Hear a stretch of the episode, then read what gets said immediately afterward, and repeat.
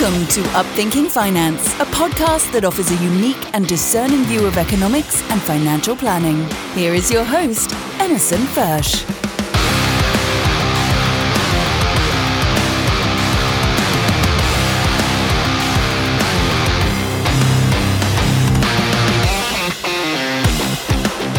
Welcome back to another edition of Upthinking Finance. I'm Emerson Fersch. Charles Darwin once said, "It is not the strongest of the species that survives, not the most intelligent that survives. It is the one that is the most adaptable to change."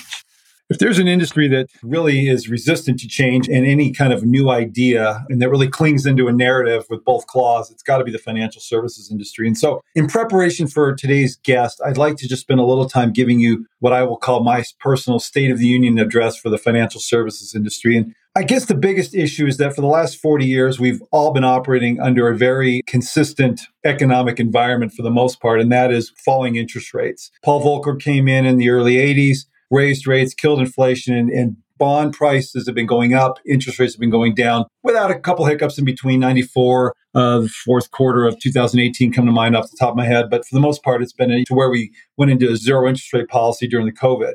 And so along with that, those types of economics, there are certain theories and practices that become, instead of perhaps temporary and circumstantial based on a particular economic condition, become actual permanent practices, standard operating procedure. And so as rates have gone down, everybody knows government debt has continued to go up to the point where we're at almost thirty-four trillion dollars now. And this isn't just U S, this is globally. Sovereign debt has increased. And another kind of component of this has been the emergence of the Federal Reserve as a real economic influencer, not just here in the U S, but really all over the world. And so it started with Volcker, then Charles Greenspan, in my opinion, really turned the office into kind of a bit of a celebrity status. And then you had Bernanke and now Jerome Powell. But does anybody remember the Fed chair before Paul Volcker? There was somebody named G. William Miller. Yeah, I didn't know that either. So this is sort of this environment that's evolved. And of course, as firms begin to grow and these low rates forced more and more money into risk assets, particularly the stock market, more and more firms came out. But the challenge of it is, is that they're all different names, different logos, but they all basically do the same thing. And so you find these wealth management firms competing with each other, operating with the same sort of set principles, things like sixty forty portfolios, sixty percent stocks, forty percent bonds, four percent withdrawal rates, modern portfolio theory. The thread with all these is they're all rear-looking. So they all work really well based on looking at past data. But instead of these being viewed as dispensable if situations change, they become indispensable and essential in the eyes of many. So why is that a problem? Well, it's a problem because as these firms seek ways to differentiate themselves, it's all external. As an example, technology. Technology was a way firms could differentiate themselves, different deliverables, fancy reports, quicker trade times, whatever it might be. But actually, technology has served really level the playing field with smaller firms like ours and bigger ones. In fact, I'd argue a lot of smaller firms have advantages over bigger firms, particularly if they're independent, because we're not controlled in terms of where we got our analysis and data from. We can go anywhere all over the world, and actually we do. So technology was a way to differentiate. Then it went to credentials. So I've had my C F P credential since nineteen ninety-eight, and there was a time when that was something that was sort of, I guess, I won't say revered, but considered a respectable designation in the industry, set you apart. But, you know, it took me well, a little over two years to get it. Now you can do it in six months or less than a year. So what does that mean? It doesn't mean anything. That's the problem, because along with the C F P, there are tons of other credentials out there. And I can honestly tell you, I don't remember the last time a client asked me what they meant. And I don't think most consumers in the, of investment advice know what they mean. I don't even think they care. So that was one way, but it's been diluted out. So that's meaningless. In fact, just on a side note, I will say that I think the most important qualities an advisor can have, or really anybody in this business can have, is personal integrity, some knowledge for sure, but common sense, personal experience, and probably most important, an ability to listen, to really listen to a client, to understand exactly what makes them tick, what they need. That's it. You don't need letters for that. You just need to be a human being. With some compassion. At any rate, so there's that. Then we stiff shift over to fees. Okay, so now what? Well, we'll see who can produce the most for and charge the least. Well, short answer to that is everybody knows in this world, you get what you pay for. And then lastly, and probably the most detrimental to today's investor has been measuring performance via benchmarks. I just read an article last week. This is the first part of November. that said that the entire S and P five hundred, five hundred stocks, the performance has been driven by ten companies. So what does that mean? That means that if you're measuring your performance to the S and P, then if you had anything else besides S and P exposure, you've diluted your returns because nothing else would have driven done as well as the S and P five hundred. So why do benchmarks matter? I mean, what difference does it make what a portfolio does versus the S and P when it's all about a person's individual goals? And so this is the kind of where we've gotten to in this industry. And as far as the performance goes, I will tell you the performance derby is one that will be lost by a portfolio manager, by an investment advisor, and by an investment client themselves. You can't win it consistently. And if you try to, what ends up happening is it can encourage a person to take very, very dangerous risks to try to maintain that. And so my point in all this is, is that we've been operating in this forty-year kind of bubble, artificially lowered rates, artificially built up market that is beginning to shift. And it's beginning to shift because interest rates are going up. Now, many of you may be aware that two rating firms, Fitch and the S and P, have both lowered the credit quality of U S government debt. Is that a big deal? There's a faction of people just would probably write that off as business as usual. To me, that's a big deal, and it should be a big deal to anybody who's listening to this. And so the winds are changing. My point is, is that to continue to operate and advise clients from my side of the desk the same way I was five years ago, at a minimum, is dangerous and probably at the extreme is irresponsible. And so today's guest is going to be talking to us about not only the need to adapt, but why to adapt and how to adapt.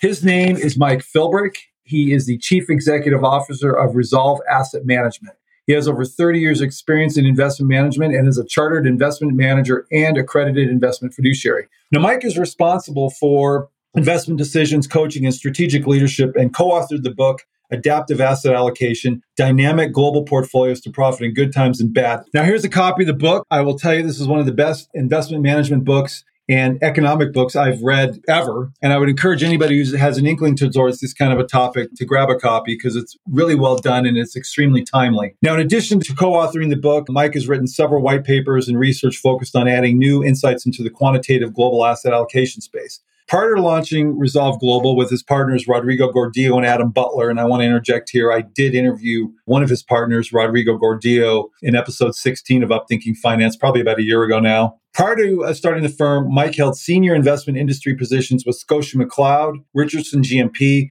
and the Macquarie Group in Canada. Now, preceding his investment career, Mike played professional football in the Canadian Football League and won the Grey Cup championship in nineteen ninety-nine. He was then inducted into the Hamilton Tiger-Cat Walk of Fame in two thousand fifteen. So it's my pleasure today to welcome to Upthinking Finance, coming to us from Grand Cayman, Mike Philbrick. Mike, welcome to Upthinking Finance. Thanks for having me, Emerson. Great to be here. No, I appreciate it. So I got to start off with the question I asked your partner, Rodrigo, about a year ago, because it's always of interest to me. Of all the areas of investment management you could go into, why wouldn't you sit back, manage a portfolio of large cap value stocks, get your reports every day and be done with it versus going into the quantitative arena? I think that stems from a personality trait that I have, which is a very high tolerance and a very well-developed sense of irreverence. Honorable traits. Yeah, there's a quote in Ayn Rand's When Atlas Shrugged by Francis D'Ancona, and I'll probably butcher this a little bit, but he said, when you're faced with a contradiction, check your premises. You'll find one of them is wrong. And so I think the finance literature is wrought with this stuff. The fact that things fall into some sort of normal distribution, that risk is linear, when we know it's nonlinear, the assumptions in sort of the major well-adopted finance axioms and formulas have assumptions in them that aren't real, that aren't true. Yet the industry bases a whole lot of its existence on those types of things. And in the nooks and crannies around those items is where if you take a different approach, you're going to have a different outcome. This creates behavioral problems such as tracking error, but it also in the long run should provide a smoother and more robust outcome. So, okay. Which I mentioned in the intro, the book that you co-authored, which to me just not only affirms where my brain has been going the last few years, but also gives me confidence going ahead for what we're doing with our clients. But you mentioned this, and this is a really important point about behaviors, because everybody's operating, it seems like the masses are operating with this certain level of expectations. As you said, these things are written in stone. They're these non-questionable, fundamental principles you base designing plans on, investing money on. And you mentioned a number of them in the book. And I mean, you, you go from the forecasters, you know, and the role there to benchmarks, to time horizons. I mean, I'd love to talk to you about all this stuff, if you don't mind just kind of letting me know. That Tetlock report was a good one too that you brought up. Maybe that's a good place to start. Sure. And I think the world has fallen into a romance with bench marketing. I said bench marketing, not benchmarking. So when you think about portfolios that are designed today, and you see this massive home country bias in American portfolios that skew largely to U S portfolios, why is that? Well, it's recency bias. It's the thing that's treated them so well over the last ten to fifteen years. And if risk premia are guaranteed, which they are not, then the risk premia would have manifested for those countries that are non-U S countries, so international stocks, over the last ten to fifteen years, which they have not. As well, from two thousand to twenty fourteen, the U S equity market didn't have a risk premia. It was a highly volatile, zero-returning asset. So, you know, there's some falsehoods here. And unfortunately, what happens with investors and advisors, the advisors are forced into a position where if they're not benchmarking, that is they're not creating the portfolio under whatever the current zeitgeist is. So right now it's, hey, low fees. I'm going to act as a fiduciary and cut your fees. Well, you can act as a fiduciary and cut your fees, but then also if you're taking active bets on the U S market versus diversifying strategies, versus diversifying asset classes, versus diversifying regions of the world, that's active management just under a different name. You've become a salesman for Vanguard. And so that's not a fiduciary role. That's not in the best interest, but that's what advisors are forced to compete with, right? So if you look at the situation where you're going into a competitive scenario and someone else is quoting their model portfolio versus your model portfolio, and they have all U S equities and bonds, and they have no diversifiers over the last ten to fifteen years, their benchmarking portfolio is going to look way better than your benchmarking portfolio. And so it creates a game theoretic that is not particularly useful for the end asset consumers on a go-forward basis. Now, circling to Tetlock and his study in Expert Political Judgment, which was a real eye-opener. It was a continuation of eyes being pried open as we rolled through our careers, was understanding that, so if those don't know the Tetlock story, is Tetlock was involved in many very deep think scenarios where experts on a myriad of different topics, everything from geopolitical experts to finance experts, would sit in these think tanks and share, you know, what they thought was going to happen. And while he was untenured, he noticed, first of all, these experts had no idea. Their outcomes were entirely random. That's what he noticed. He didn't have any evidence of that. He noticed that, and he noticed there was this massive revisionist history coming from these experts on why things didn't work or why they didn't turn out the way they did. So once he got tenure, he embarked on a ten-year study where he tracked two hundred eighty-four experts over ten years with about twenty-eight thousand observations. And those observations showed that there really wasn't any value to these experts' forecast. He also found that there was nuance. So if you were more publicly quoted, you were probably less accurate. If you were sort of more of a generalist versus more of a specialist, a generalist with multidisciplinary, self-critical, cautious outlooks turned out to have better predictions, but they weren't as narrow. So again, it was a function of trying to think through, how do you make these predictions as you think about them, and how often are you allowed to update your priors? What he did find also in that was simple rules. Trend will continue, trend will revert, were far more effective than the actual relying on the wetware between the ears of these experts. So that's what sent us on a much more rigorous journey into thinking about things systematically, thinking about them algorithmically, where you can sit down and sort of test these things. And from a first principles basis, we have to understand that markets are not linear. They are nonlinear. They are not Gaussian. And this is from the work of, whether you want to look at Peter L. Bernstein's Against the Gods or Mandelbrot's work, there's a nonlinearity with outcomes. There's risks that are not in backtests, right? And so this is something that I repeat over and over again, is the future holds what the past has yet to reveal across many domains. So once you know that, how might you think about constructing a portfolio? Or how do you have to think about the things that go into building a portfolio that's not based on assumptions that turn out to be highly variant and not reliable. So if you're in Europe over the last ten to fifteen years, your equity risk premium has been zero. How does that affect the end asset user? How does that affect the decumulation of a portfolio and the funding of those needs required from a portfolio, whether they be retirement, endowment funding, whatever they may be? So first of all, nonlinear for people who are listening, the stock market doesn't go up ten percent every year. And apparently the experts on C N B C, I can't remember the guy's name, but what is it? A hollow barrel makes the most noise is another thing I've just learned. No, but your point here is important because, and you guys, you're getting to a point, and I wanted to just share this from the book because it was really critical when you defined what risk really is. Risk isn't, well, my the S and P was up fifteen percent and I only made nine, because this is all the behaviors and the thinking that comes from what you're talking about. And you, you define it in the book. You said, one, risk is measured as the probability that you won't meet your financial goal. I mean, that's personal. And then two, investing should have the exclusive objective of minimizing this risk. I read that. It was like, man, I've been preaching this in different words for years, and to have it, see it in print just made me feel really good because that's it. So let me ask you this, because the challenge becomes what you're talking about. You mentioned this. We had a conversation last week that the attention span, that's what I'm going to call it, or the commitment span of your average investor. And I've experienced this. You guys, I think, say in the book five years, but yeah, no, seriously, I'm thinking there's, it's usually two to three years where if something doesn't happen. And so a real difficult challenge, you know, I guess on both sides of our desks is having to explain to people like in the year when they're positioned in the way, you know, and I know you'll get into this, but explain to somebody why they're up three percent when the S and P's up fifteen and try to bring it back to their goals. I mean, that is really work. And you hit a great point because most people in this business don't want to take the time to do it.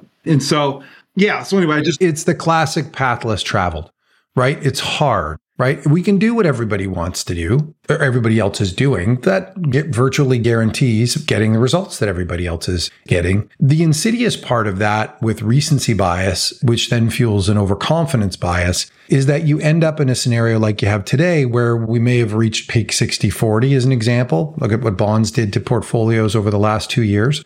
Where there's a huge overconfidence. It's the old Talab's, how's a turkey to know that he can't trust the turkey farmer until it's too late? The turkey farmer birthed him. He's fed him. He's taken care of him. He's protected him from foxes. He's done everything until all of a sudden, somewhere around November ninth, the recording date of this, it's getting close to Thanksgiving. We fatten him up a little bit more. And all of a sudden, him and his buddies' days are ended, and they end up in the freezer for us to consume. How is he to know that is going to happen? And this is where thinking about the investment protocol, the investment, the act of investing from a first principles perspective, and maybe eschewing or understanding the weaknesses in C A P M and in modern portfolio theory would lead you to a different conclusion on how you would build the portfolio. And again, it would lead you away from the benchmarking, right? The benchmarking is just things that people do to try and get your assets today. But what is that going to do for your financial future and security? Are you following what everybody else is doing? And if so, well, we have examples. I mean, the past has revealed these things where we can go through ten to twenty years and longer periods of no equity premia in certain markets and in certain asset classes. And then if you add real returns, boy, oh boy, that which is what everybody consumes. I think everybody's learning what real returns are now as we experience both inflation and the devastation across bond portfolios. And so you, if you think about it through sort of the lens of Mandelbrot and Bernstein, what you find is, and Tetlock, what you find is, well, okay, your priors have to be updated. So dynamic asset allocation becomes very important. Stress testing and scenario analysis become very important. And trying to figure out ways you can stress test models with data that doesn't exist in some way is another thing. Making sure you're absolutely amplifying and maximizing the opportunity of diversification in the portfolio, which mean, always means you're having to say sorry, right? And then adding things like tail risk hedging, which can provide liquidity during very trying times in order to add liquidity to a portfolio at opportune times, always be fully invested and buy when there's blood in the streets. That's a contradiction. When we have a contradiction, we have to check our premise. One of them is false. And so you have to think about that. Then comes the behavioral side of all of this sort of thing. How am I going to stick to this? How am I going to handle the tracking error and the real pain that comes behaviorally from my friends doing fifteen while I did three? And keeping in mind, when benchmarking is employed, if you have the S and P and the S and P is down twenty-eight and your manager's down twenty-five, that's three percent outperformance for which he will or she will be bonused. You will have a substantial reduction in your standard of living and will have to make adjustments to whether you're going to be driving car X or car Y and playing at golf course public or golf course private. And these are really difficult things. Lifestyle is sticky. If you're at the private course and you go play a public one, I mean, if you're a golfer, you know what I'm talking about. Yeah, we broke down, and when we started doing some international travel a few years before the COVID, when my son was old enough, we started flying first class. There's no going back. I mean, there just isn't. Yeah. I know these are high quality problems, but no, I yeah. get it. And definitely don't fly private ever. Don't do it. The voice of experience. So let me ask you this, because I've got a number of things I wanted to get to. You talked about dynamic asset allocation. Why don't, just for the benefit of people who are listening who maybe these terms aren't as familiar, compare strategic asset allocation, tactical, and then kind of where this fits in. And that might kind of lead us into specifically what you guys are doing at Resolve and Right. So strategic asset allocation is saying, okay, I'm going to take long-term assumptions and I'm going to make allocations to the portfolio strategically and rebalance back to them very long-term. Long-term assumptions based on? History, yes. Generally. Right? Okay. And I'm sorry, I got to interrupt because this is important. forty years, our history, we have similar time in this business, has been a lowering interest rate environment. Right. Since nineteen eighty-one yeah. to, we have had one predominant tailwind, which has allowed bonds to act as both a very good return producer, as well as a wonderfully negatively correlated asset to stocks. So you're thinking about it strategically. You're thinking, oh, okay, I'm going to have this very long-term record. Now, remember, averages, they're kind of like having your head in the oven and your feet in the freezer. On average, you're comfortable. But in reality, you're not comfortable. You're going to have periods where the, the S and P will go up fifty percent, and you'll have times when it goes down fifty percent. When a portfolio is in decumulation, which many portfolios are today because baby boomers are retiring and they're starting to use their assets, this complicates things further. It's the opposite of dollar cost averaging. When you're saving, you love dollar cost averaging. Bring me the volatility and let me just put that money in every period. While you're decumulating, it works in exactly the opposite direction. These are the volatility gremlins we also refer to in the book. So having a portfolio that produces six percent out of all of twenty will give you much less in the way of income than having a return of six percent with a vol of six percent. So tactic or uh, strategically, you're making this allocation, long-term assumptions, but your head is in the oven and your feet are in the freezer. So it's not that comfortable. Then you get to the idea of, well, let's have some tactical tilts. So this is, again, over longer periods, you're going to say, well, I'm looking at the CAPE ratio, equities are expensive,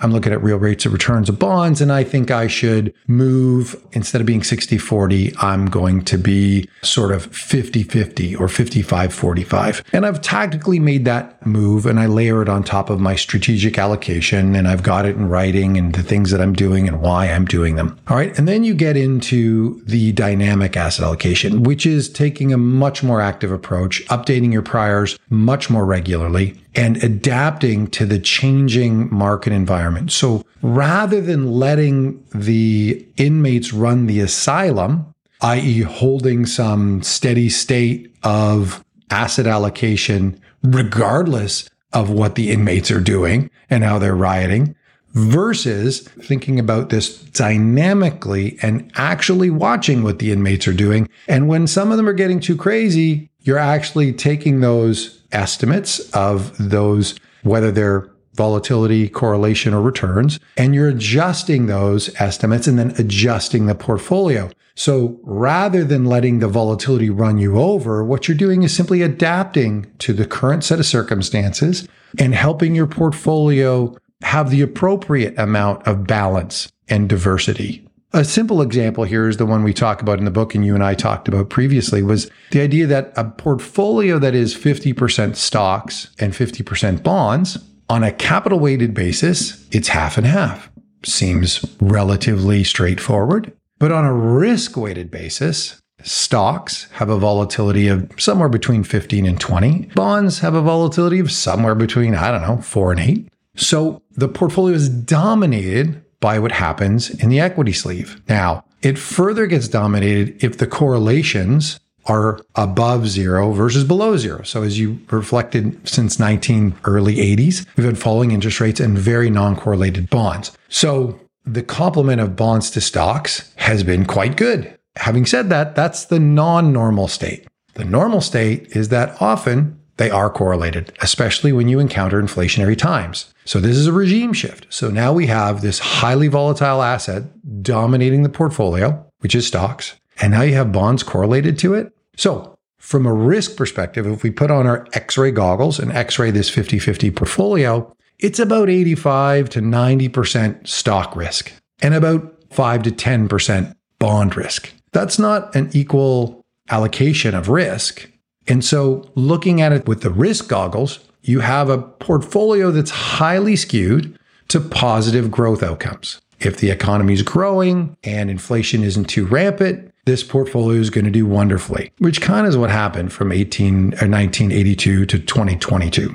When that environment changes, things change. You made a comment, Rodrigo, I think said something similar, which is normal. And this is a, another challenge you just identified because it is normal. I mean, I'm sixty in a month. So for my entirety of my career, what you're describing, I mean, I remember, we, I think we were even joking about it on the phone about sitting in the back of the car when our parents were in line. We were an even day. I remember that to get the gas in the mid seventies. But this is an interesting point is that this forty year window we're talking about isn't normal. An inflationary environment is really the norm.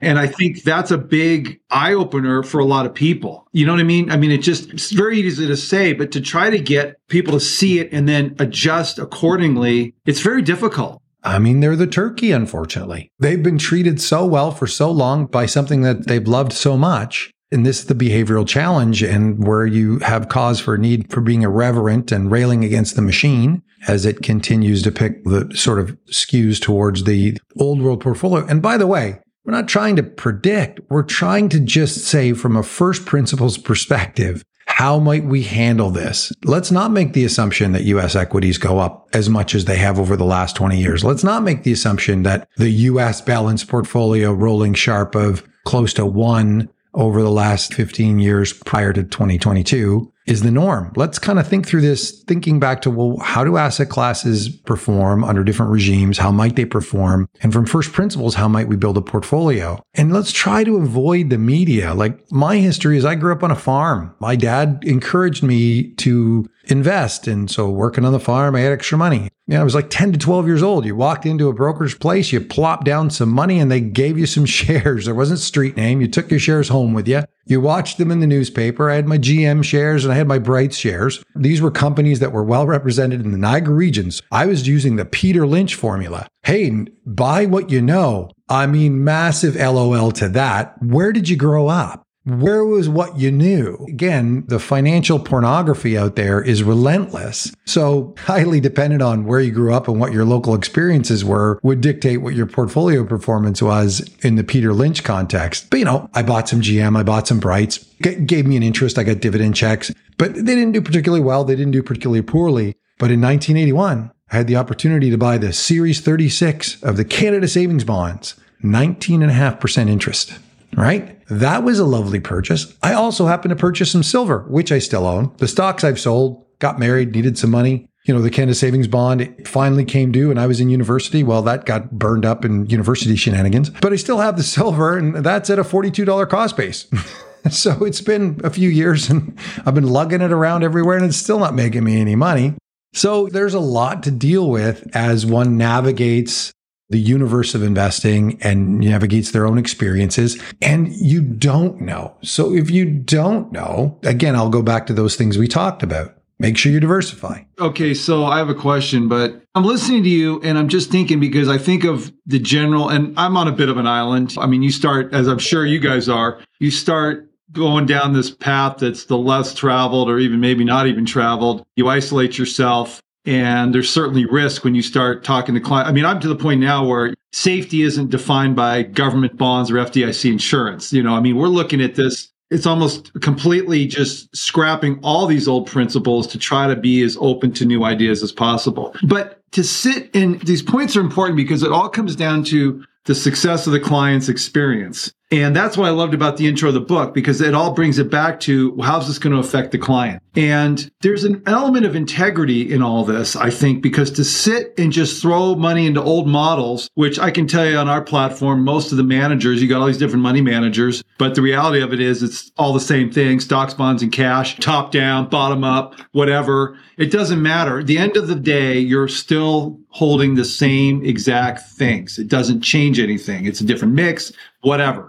So there's an integrity issue here for sure, which is what I really appreciate about people like you, because you've shunned the easy money, I suppose, in this industry to really do what's right. But who as an advisor wants to own the risk of not exploring other options? I mean, that almost to me seems irresponsible to just assume. And so I guess what I'm steering is I'd like to talk, because you said, you alluded to, that's my words, but you've talked about the role of the volatility, because to me, I heard something a number of years ago. I don't remember the firm, but it always kind of stuck with me. It's not necessarily how much you make on the upside. It's what you don't lose on the downside. And I think that sort of speaks to a theme I pulled out of your book.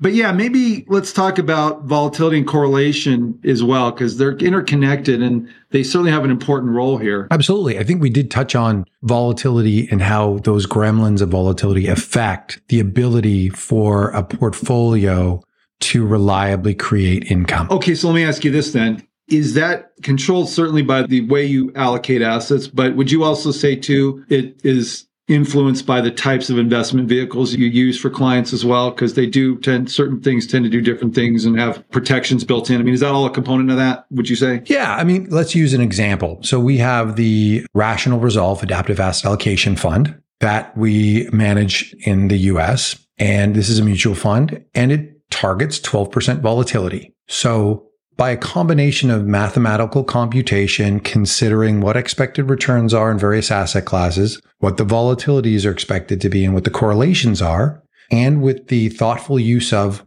leverage, you can reach that twelve percent volatility, which is sort of the volatility of a balanced fund, but you can reach that volatility, that target, without those outlier events that occur in just say like equities alone. Remember that if we think about the world, the dynamics of the interaction between economic growth and inflation, that creates four regimes, right? And those regimes are one of, hey, I have growing inflation and I've got global growth. So inflation's not growing so much that it's choking off the global growth. Or I have global growth and I have disinflation. Ooh, great. Or I have no growth and inflation. That's the stagflation of the seventies. Or I have no inflation, I have deflation, and I have no growth. That is a deflationary period like two thousand eight and the Great Depression. So in those four quadrants, there are asset classes that have structural relationships that perform well or don't perform well in those four buckets. So in a period where you have inflation, but also global growth, think oh three to oh eight, places like Canada and Australia and South Africa do really well. Commodities do really well. Think about a period of time where you have disinflation and global growth, sort of the last ten years. Well, commodities do horribly. These emerging markets, they do horribly. What does well? U S markets. This is not a surprise that the U S balanced portfolio to the end of twenty twenty-one did so well. Structurally, it's designed to if you're in that regime. Now, let's think about when we have falling inflation or deflation and no growth. That's oh eight. Well, what did well? Return of principal, not return on principal, gold and long-term bonds. Let's think about that stagflationary period of the seventies. What did well? Commodities and commodity producing nations and emerging market bonds, because they were able to adapt to the inflation because they benefit from it in the commodity prices. So now you have these four regimes and these four sets of asset classes that will adapt differently. So the first thing is to be a little bit parsimonious and say, well, why don't we equally risk these four quadrants? Let the world fight over what they're buying and selling today. Let's target a risk level of twelve percent and let's see how we do. Turns out you do pretty well. And that's that risk parity or all-weather portfolio that Ray Dalio has popularized. So that's, you know, you get a dollar of that in the adaptive asset allocation framework. And that's just to say, hey, let's harness all of the risk premiums out there, but let's balance them in a way that maximizes the risk reward opportunity. The next thing is, let's introduce some dynamic adjustments to this. Let's look at shorter term estimates on volatility and correlation and returns and add an active overlay. So when certain asset classes have significantly high volatility, which often correlates with their going down a lot, that those assets are reduced in exposure. And let's make sure that when we have solid trending assets that have low volatility, that those are increased in exposure. So then you have this dynamic active asset allocation overlay. And lastly, we add the tail protection. So we have a small tail protection piece of this portfolio because in the event that we have this cataclysmic moment, wouldn't it be lovely to have a cash injection? Well, it sure would.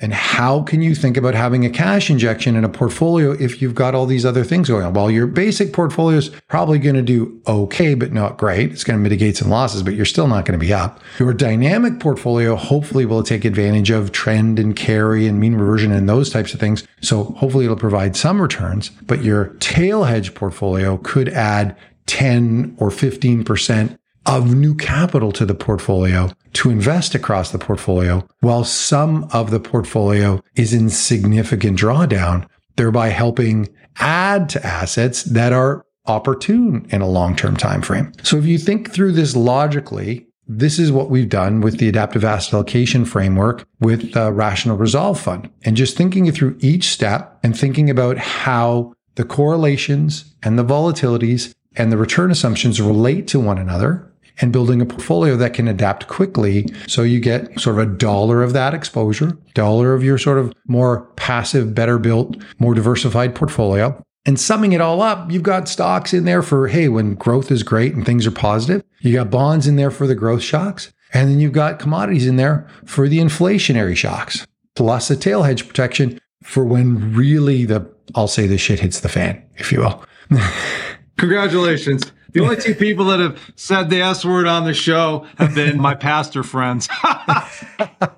So you're in good company, brother. That tailwind is interesting because having that built into a portfolio and an allocation strategy, I just, the first thought that came to my head is you're automatically doing what clients and even advisors probably, and I'll speak for myself, you know, I mean, I'm a little longer in the tooth now after oh eight, oh nine, but to make that recommendation and for a client to follow through with it can be very difficult. So the wisdom of having that already built in, I mean, it's the decision's being made without the decision having to be made. Right, right. So to speak. We've cloaked it. We've cloaked it. Right. right. There's a form of cloaking that goes on that reduces the line item risk. So as an advisor, I started in wealth. I'm very familiar with how individuals react to different line items in the portfolio. I'm very familiar that they do not want to rebalance. There's a huge rebalancing premium available by selling a little bit of what's going up and buying a little bit of what's going down. That's not what people like doing. They don't like to do that. They like to fire the people in their portfolio that aren't keeping up and that aren't what their friends have. And it ends up focusing them in a herd-like mentality. These are structurally built in. These are kind of, they're not bugs. They're features of how the investment universe, how the investment industry works and how bench marketing works. And so it's up to the end client to be thoughtful about it.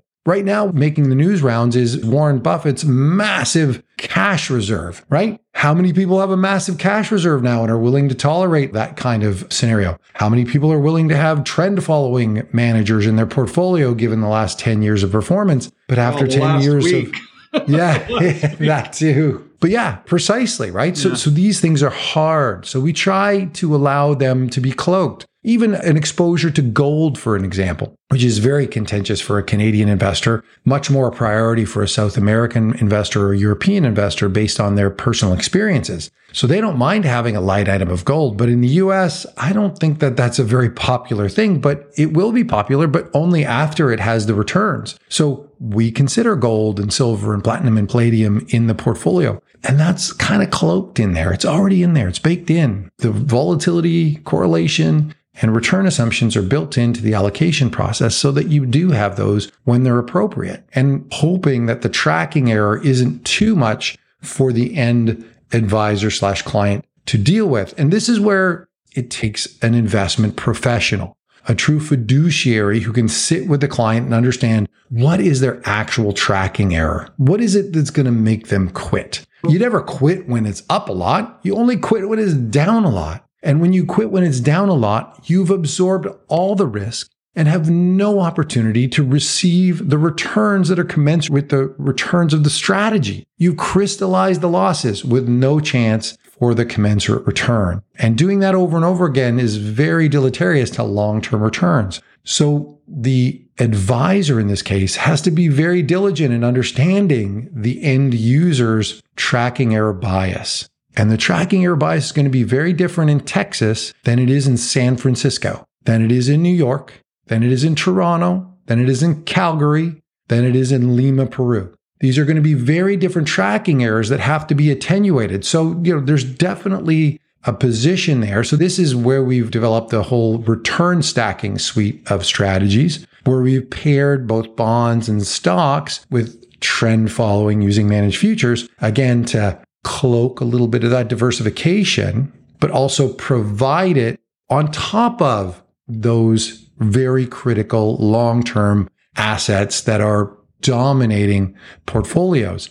So this allows the advisor to sneak a little bit of medicine in. And by return stacking, you get a dollar of the beta exposure. So return stacked stocks and trend has a dollar of S and P exposure. And on top of that is a dollar of managed futures trend following. You can incorporate it into your portfolio without having to give up those core exposures that people know, love, and trust, for better or for worse. So we're always trying to think through the ways in which we can incorporate these things. The adaptive asset allocation framework doesn't do the individual betas. It has a better balanced portfolio at the core, making sure that stocks, bonds, and commodities are incorporated, along with the active management stacked on top and the tail risk. But all of these portfolios are designed to be put in and be complements to what the advisor's using or on behalf of the investment owner to help make sure that the portfolio is robust during periods that are maybe not like the periods that we've had over the last twenty years. That's great. And I will tell you this, I don't know if you've seen this, because I do have a question. I'm not sure how well you're going to be able to answer it, but I'm willing to, or whatever. Of but, course. Uh, okay. But we are seeing, you know, again, in our small little two hundred million dollars firm, we are meeting clients who are seeing, because you brought up a point about sneaking in the medicine, and it can be very difficult trying to protect clients against risks that not only they don't see, but I don't know that they're really necessarily willing to see, because these changes you're talking about, obviously tentacles that get into geopolitics and reshifting alliances and all this stuff, which it just, it can be too much. But we are seeing people who are embracing this, exactly what you've been talking about, because they see the need. And it's actually become a bit of a niche for us because of the fact that we're not speaking the, the standard language, which has been wasn't intentional. It just was, again, kind of more of just trying to do what's right for people. But here's a question, because I know you interact with money management people all over the world. I mean, how well are you guys received? Can I ask you that? Oh, still very low rates of adoption.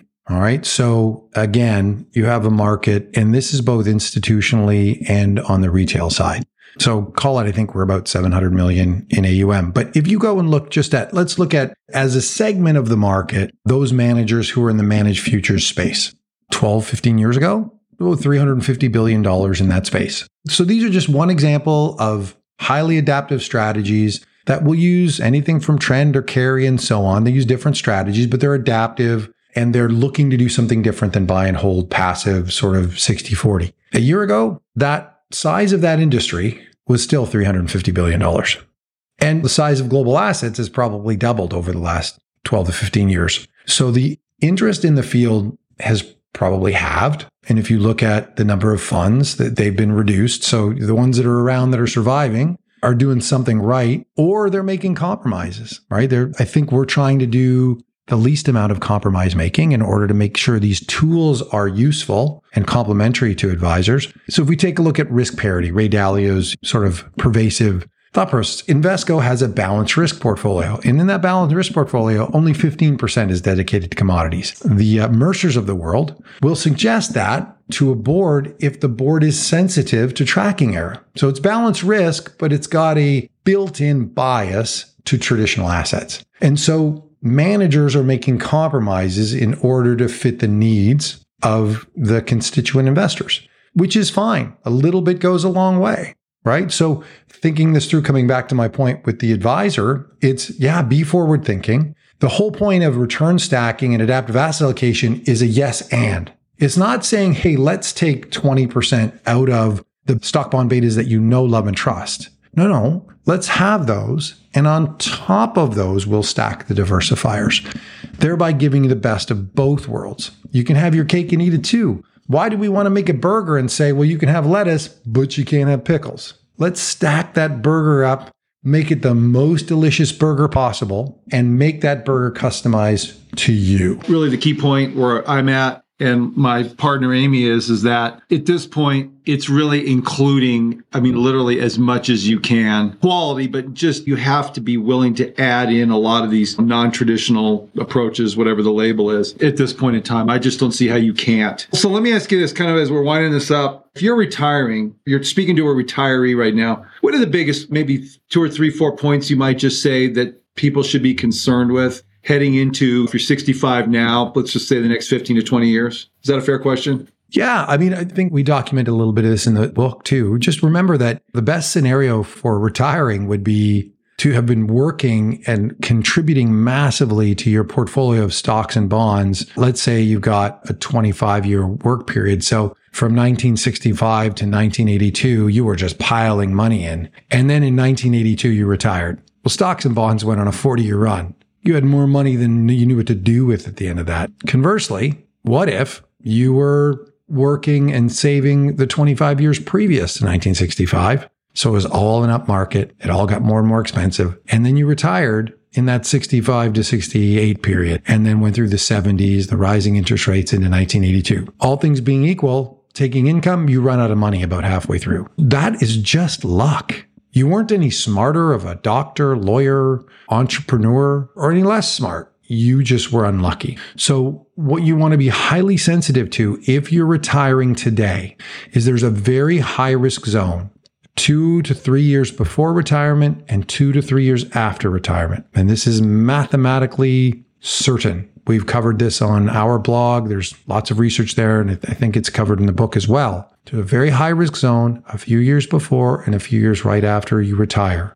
If you sustain large losses in that period, you will have a substantially lower quality of life from a funding perspective, and thus it requires a great deal of care in the moments right before and right after retirement, making sure you're stewarding your wealth in a responsible, risk-managed way, because large losses in that period have permanent structural impediments to your lifestyle. We talked about the public golf course versus private golf course. We talked about flying coach versus flying first class versus having to drive to see whatever you're going to see, right? So this is a very real and present danger to people who are retiring in this moment. I would ask them to make sure they're very thoughtful about that and make sure they're not overconfident or over-risked or overexposed, especially in the period right before. So if anyone's coming up to retirement in the next two to three years, or they have retired or in that zone of just starting to retire,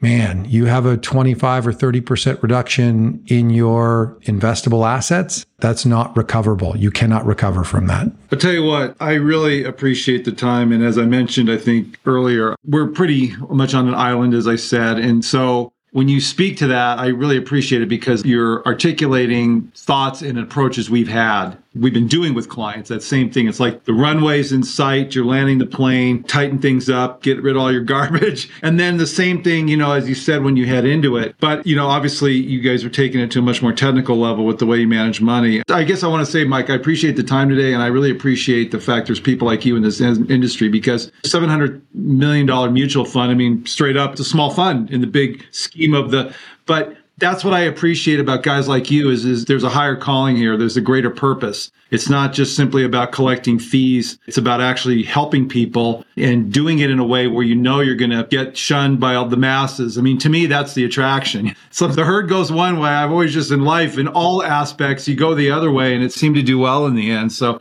irreverence.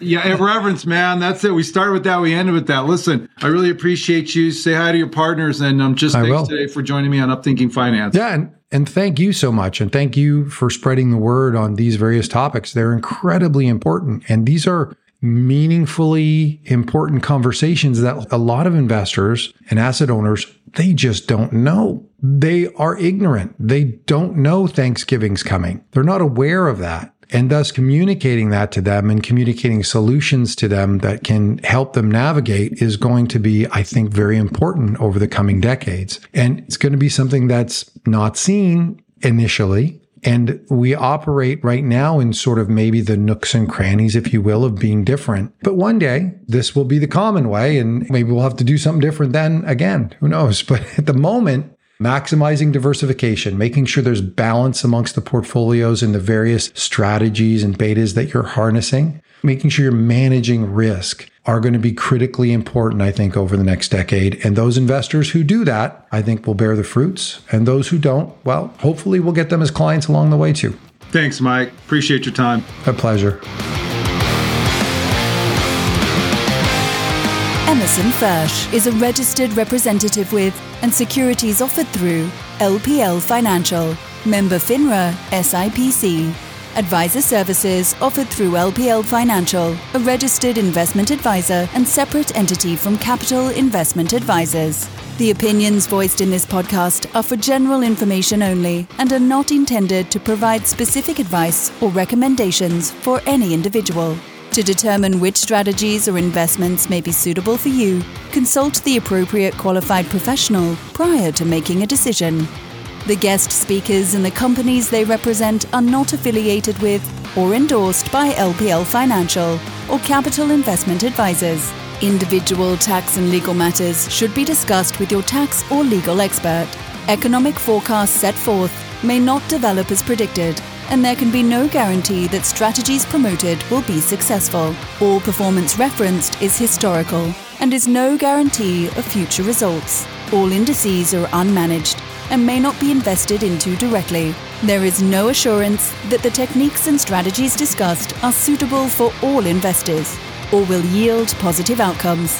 The purchase of certain securities may be required to affect some of the strategies. Investing involves risks, including possible loss of principal.